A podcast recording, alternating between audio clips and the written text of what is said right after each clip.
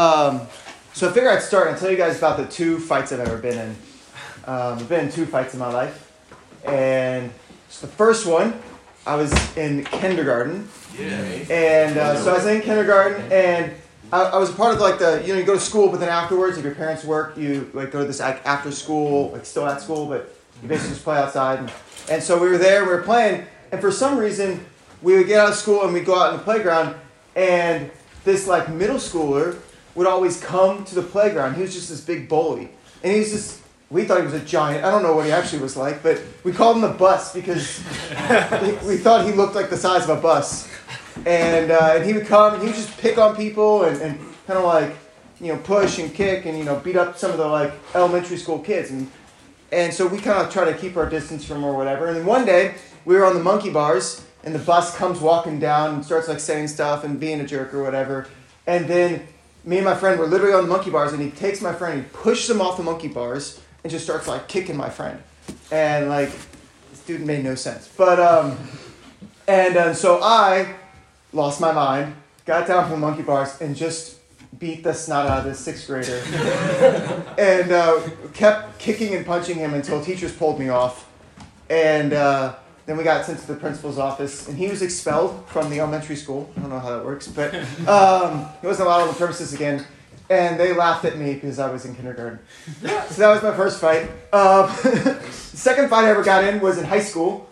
And uh, I was uh, I was on the wrestling team, and it was I was practicing with someone, and I think I hit him too hard in the head, um, which was a normal thing to do. But I, I didn't punch, but I just I hit him, and he saw red and just started trying to wail on me, and to which I didn't realize we were in a fight until like halfway through, and so I was laughing while he was punching me, and that was the other fight I've been in.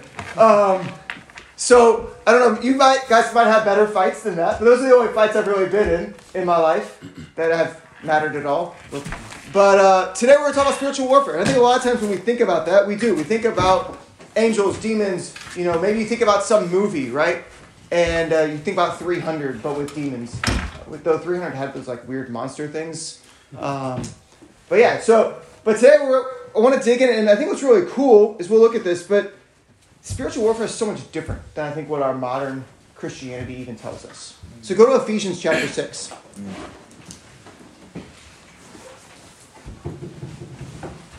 I'm going to try and be quick ish so we can have some time to discuss. Cool.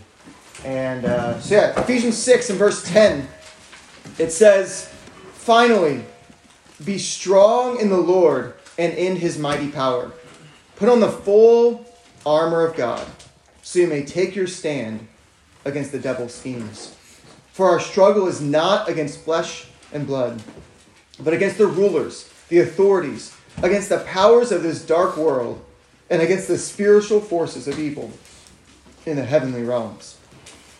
You know, I think if you were to do any Google search and type in spiritual warfare, and you were look up or you look up sermons on spiritual warfare, you will find lessons about demons and angels and you know the authorities and the apocalypse and you know that's where you'll, you'll find thousands and thousands the internet is littered with passages about that when we talk about spiritual warfare but as we're going to do we're going to look at through the book of ephesians what i hope you'll realize is that is not at all what paul is talking about that what paul here is talking about he's making this point he's saying our struggle is not against flesh and blood. He's trying to have a repentance moment in the way that we think about our relationships, about our world. That our fight is not against each other, our fight is against Satan and his army. You know, that as we dig in, you'll see that, that this isn't a, well, there's something going on that we can't see, and we have to learn to fight, and how are they attacking us? It's a passage about relationships. That Satan has realized that he wants, that his way to win his war against you is to get you to fight a different enemy.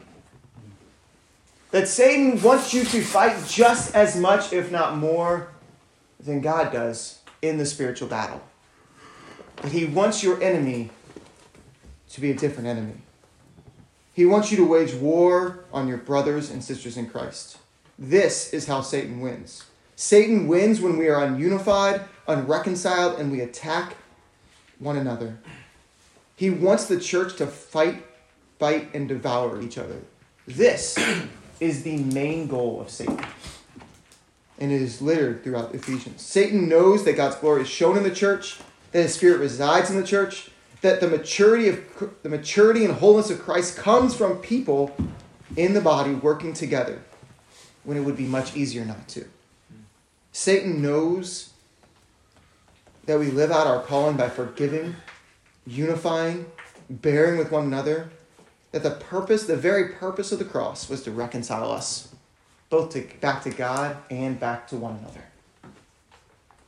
So Satan, in his infinite wisdom, works between the spaces between our ears, or our mouths and other people's ears, and other people's mouths and our ears.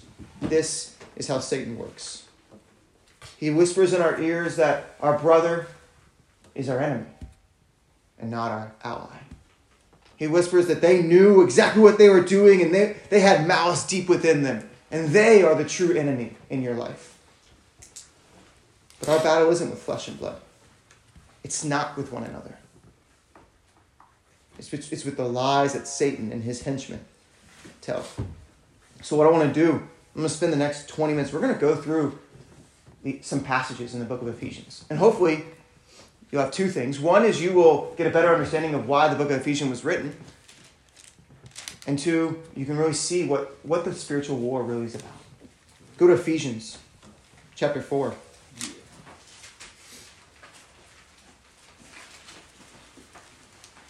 Where do we want to start?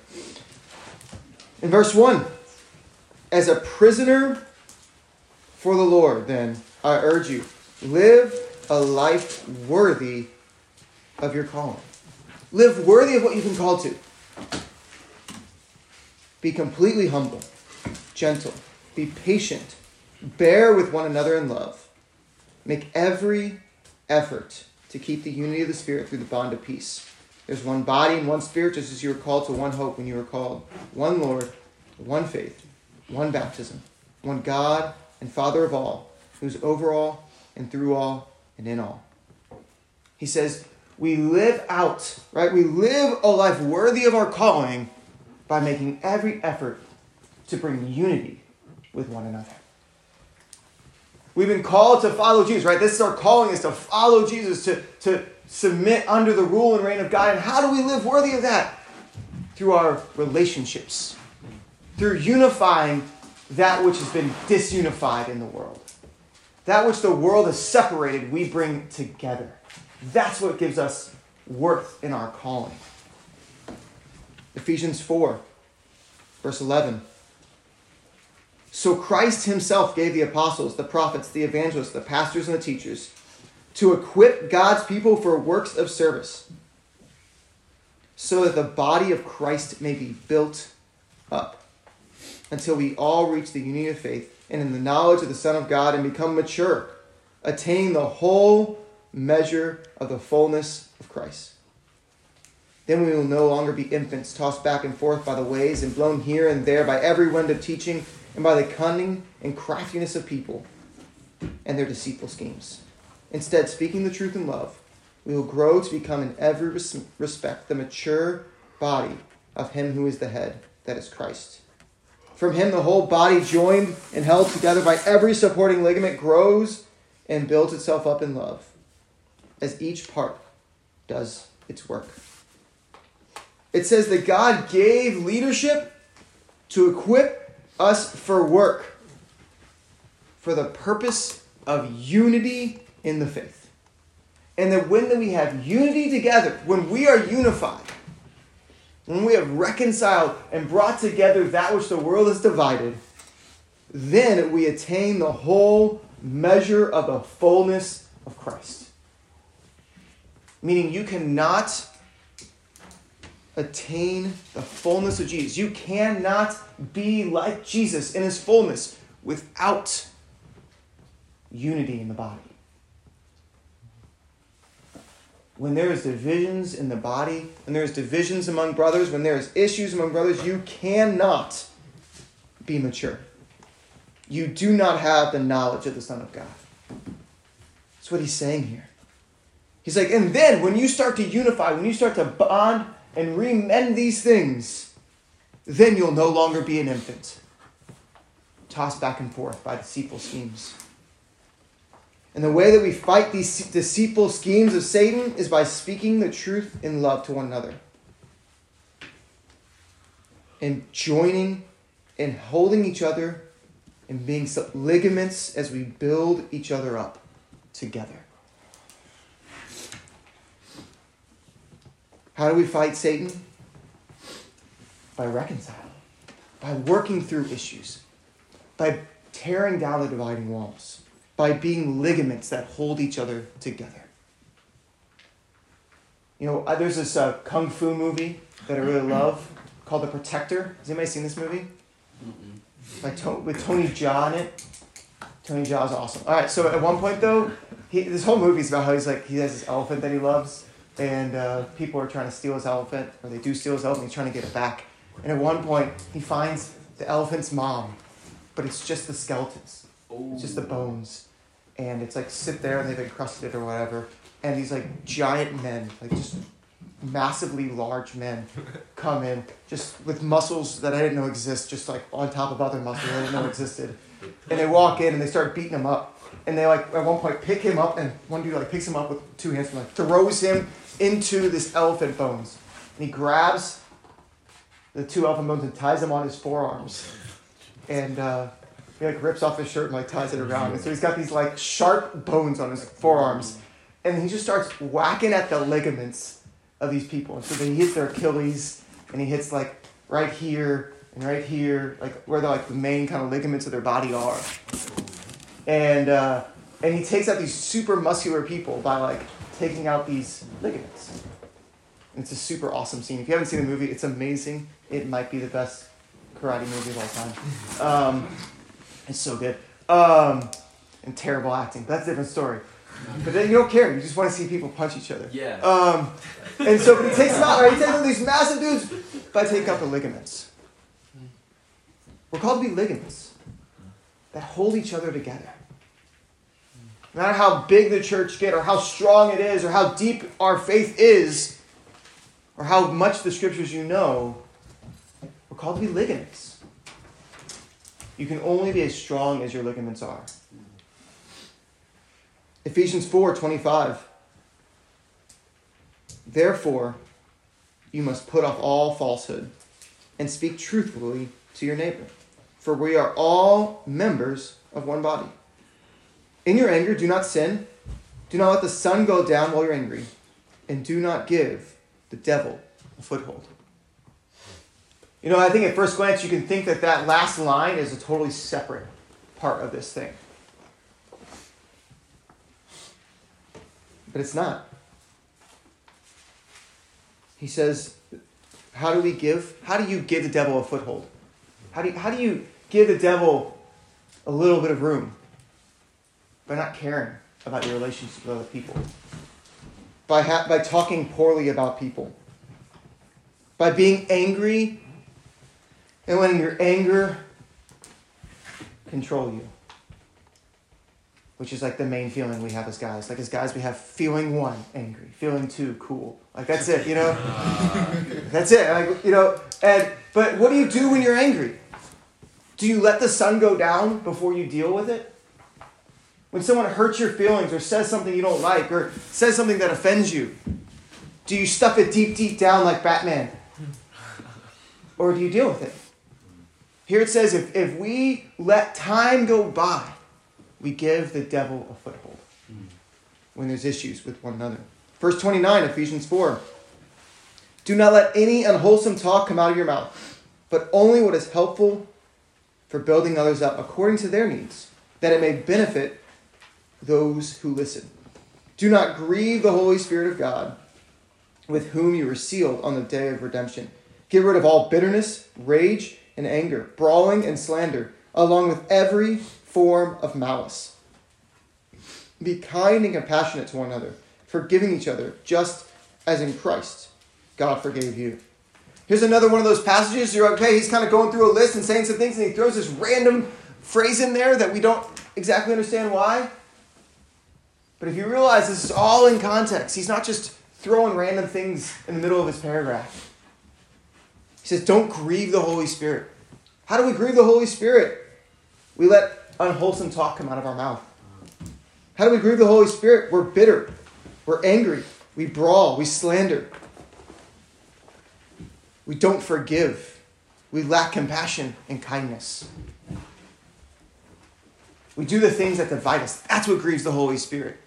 The Holy Spirit inside you is like, uh, wants you to be unified. He, he wants you to be close. And when we when we attack each other, when we divide each other, when we don't resolve things, the Spirit is grieving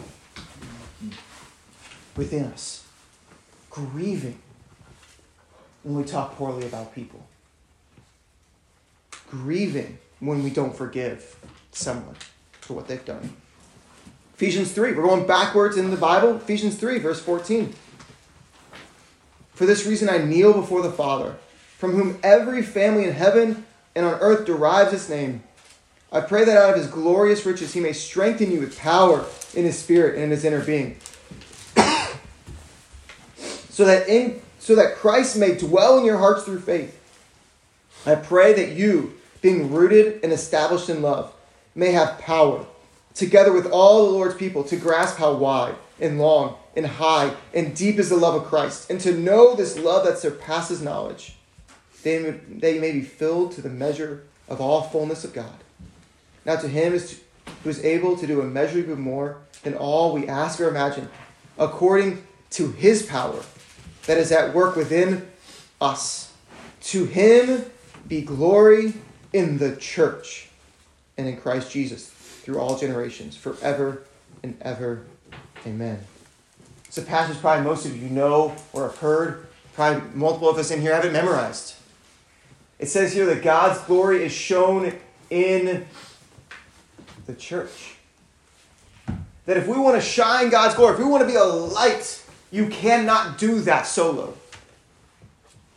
God's glory is shown in the church. God's power is at work within our relationships, within us, plural, not within you, singular. It says they want you to know how deep and wide and love and, and high, right, is the love of Christ. And you have to do that with all the Lord's people. That you cannot understand the love of God individually. You can only understand the vastness of it collectively. And if you think about it, it makes sense. Because it's hard to love your brother sometimes. And when we learn to love people that are unlovable, that are unlikable, that are unforgivable, and we learn to love and forgive and reconcile with them, then we understand the love, the power, and the glory of God. That, when the world sees how in the world do these people get along? How in the world do these people love each other? How in the world? I know what happened to them in their past. I know where this person comes from, and I know where that person comes from. It makes no sense that they're here and they love each other. That's when God's glory is shown. And you know when it's not shown? It's when those things don't happen. That is how we are most unlike the world. Ephesians 2, verse 14. For he himself is our peace. Jesus is our peace, who has made two groups one and has destroyed the barrier, dividing wall of hostility. This is Ephesians 2:14. By setting aside in his flesh the law with its commands and regulations.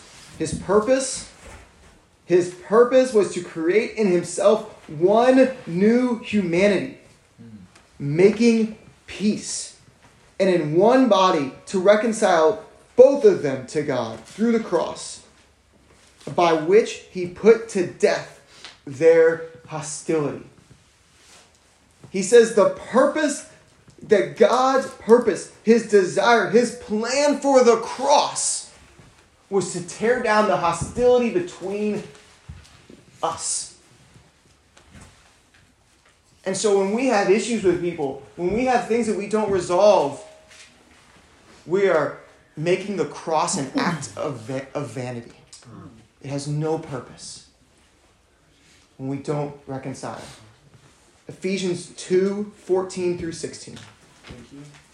It says he makes two groups one. Oh, the, the big point of Ephesians, right, is you have this church that is all these different ethnicities, right? And you have the hyper religious Jews and the very irreligious Greeks, and then the hyper religious Greeks, you know? And then you have the, the not so religious, you have these different people from different walks of life who hate each other. Yeah. And he says the purpose of the cross was to bring you together. Mm. Was to bring you together. That's like him saying the purpose of the cross was to unify Ukrainian and Russian soldiers, making peace and tearing down the hostility between the two. Right? Or the Chinese and Koreans, right? Chinese people hate Koreans, Koreans hate Chinese people. To tear down that hostility, to make two groups one. That's powerful. You know, to make the, the, the former slave and the slave owner one family. That's is his goal to put to death that hostility. Ephesians 2 19. Consequently, you're no longer foreigners or strangers, but fellow citizens with God's people and members of his household, built on the foundation of the apostles and prophets, which Jesus Christ himself is the chief cornerstone, in which the whole building joined together rises to become a holy temple and in him, you too are being built together to become the dwelling in which God lives by his Spirit. You're no longer foreigners and strangers, but you're members of God's house. And you are being built together for a place that God lives. Then when we work together, when we build together, it says God lives among us, within us. Ephesians 1 18. Last verse here.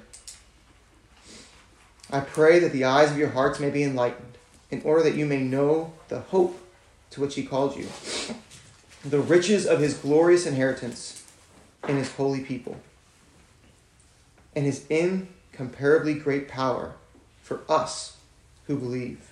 That power is the same as the mighty strength he exerted when he raised Christ from the dead and seated him at the right hand of the heavenly realms, far above rule, authority, power, and dominion, and every name that is invoked, not in this only in this present age, but also in the one to come. And God placed all things under his feet and appointed him to be the head over everything for the church, which is his body, which is the fullness of him who fills everything in every way.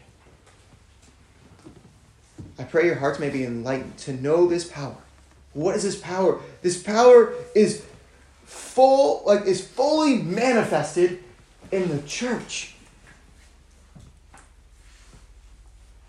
The power that raised Christ from the dead is meant to be seen through the church.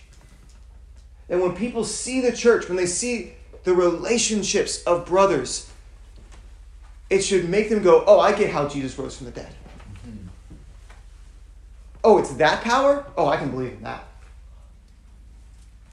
When people see your relationships, do people go, wow, this makes me believe in God?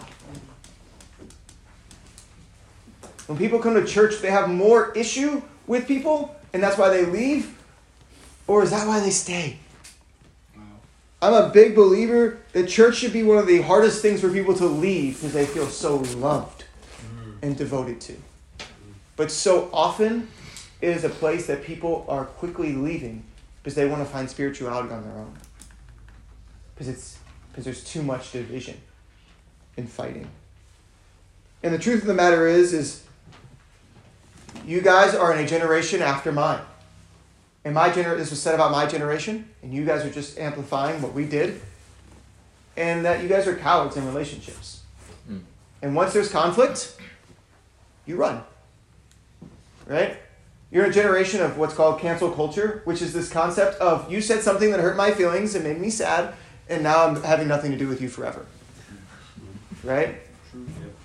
And your best friends are people that you've never actually seen in person, but they play video games with you, right? Like this is the world we live in as guys, right? Like, and and the moment you do something that hurts my feelings, or the moment you hurt me, or we have issue, I'm done with you. I'll find someone else.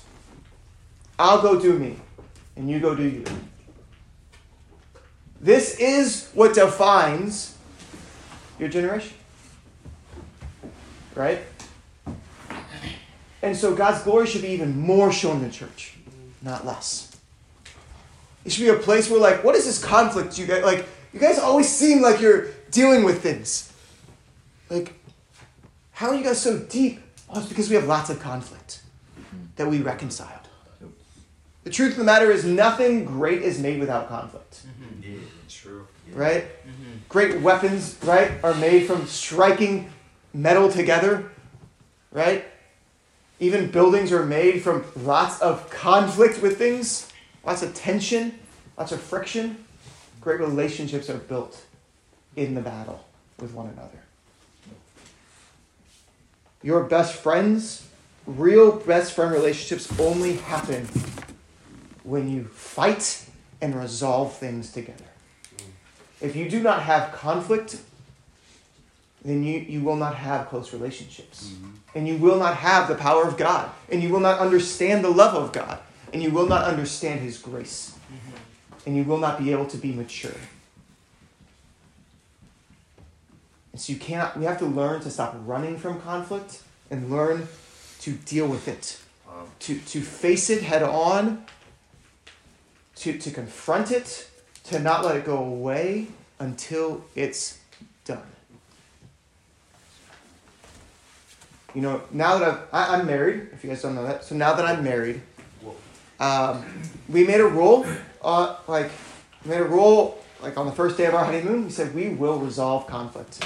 I opened this passage with my wife because I'm a terrible person, you know, and I'm like, do not let the sun go down while you're still angry.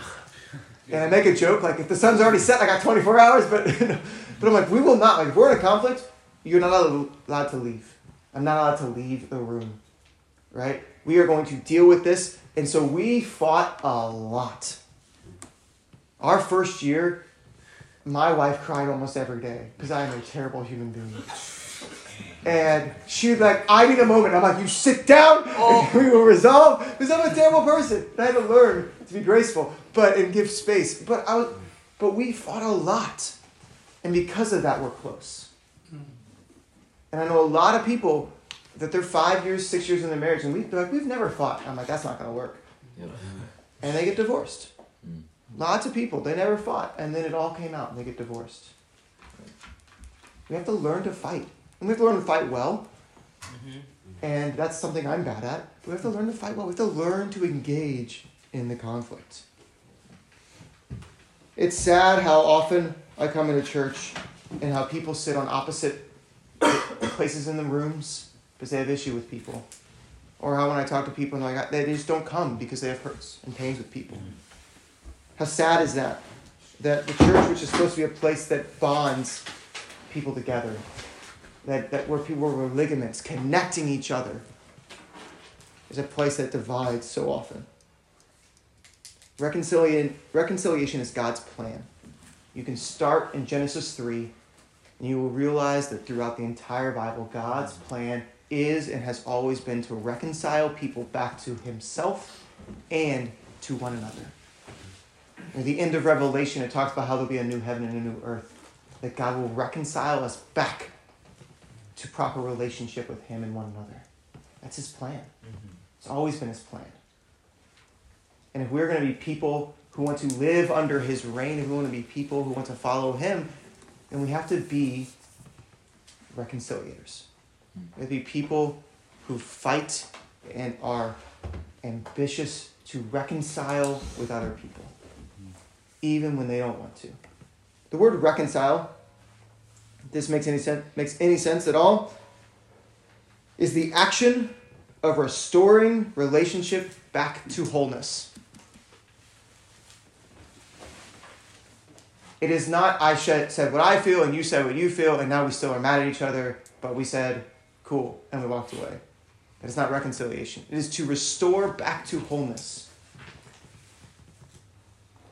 It's to work through a conflict all the way until you, you love each other and you're devoted to each other just as you were before the conflict, probably even more. There are a few ways in your life that you can be more like our Lord than to be a recon- reconciliator. You want to? I want to be more like Jesus today. Reconcile. Help someone reconcile. Mm-hmm. Fight for reconciliation. Mm-hmm. Be that guy. Be that guy. Like, nope, you're not going to fight. We're going to deal with it, right? Like, be the one who interjects into relationships. Like, nope, you're not going to be able to be like that. We're going to deal with things. Yeah. Yeah. Be that person. I think that's what Barnabas was, right? He was encouraging. Hey guys, hey, what's what's coming together? Like, what do we need to do? Like, let's let's resolve things, and that's why he was an encourager. Paul here, the entire throughout the entire book of Ephesians, what he's trying to explain to them is that we are no longer divided. We are meant to be one. That's what the book of Ephesians is about. When he talks about the light and the darkness, it's like the darkness is about division. It's about fighting and devouring each other. And the light is about bringing us back to God, together as one. The rest of the world, Ephesians was one of the most diverse areas in the world. He's like, here, you will be unified.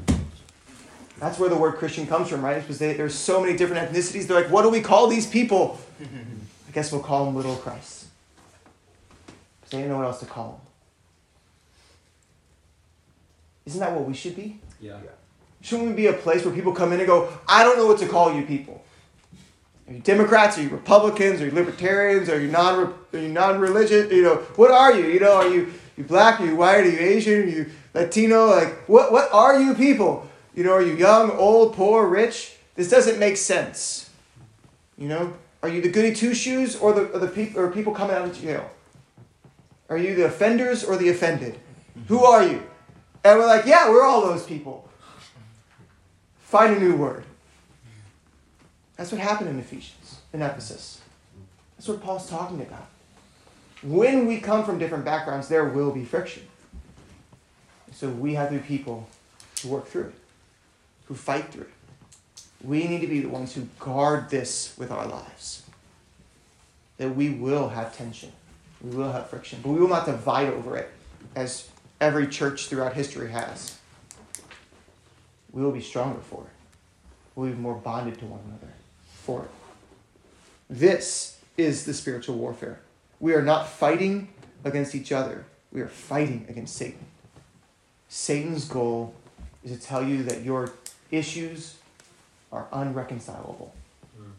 Satan's goal is to tell you that it's to trick you to, not, to stop fighting him and to start fighting your brother or your sister. Mm. His goal is to tell you that they don't really want to be a Christian. And their actions are showing that by the way they treat you. That's his goal. That our fight is not against each other. We are all on the same team. Every one of us in here are meant, we are on the same team. They are on your side. If I kick Brendan in the face today, mm. I'm on Brendan's side. Yeah. So when I do it today, just know I'm on your side, Brendan. We're on the same team. Now, I might not know it, and you might not know it. But we are. We're meant to be on God's team, fighting against Satan and his lies. So that's all I got.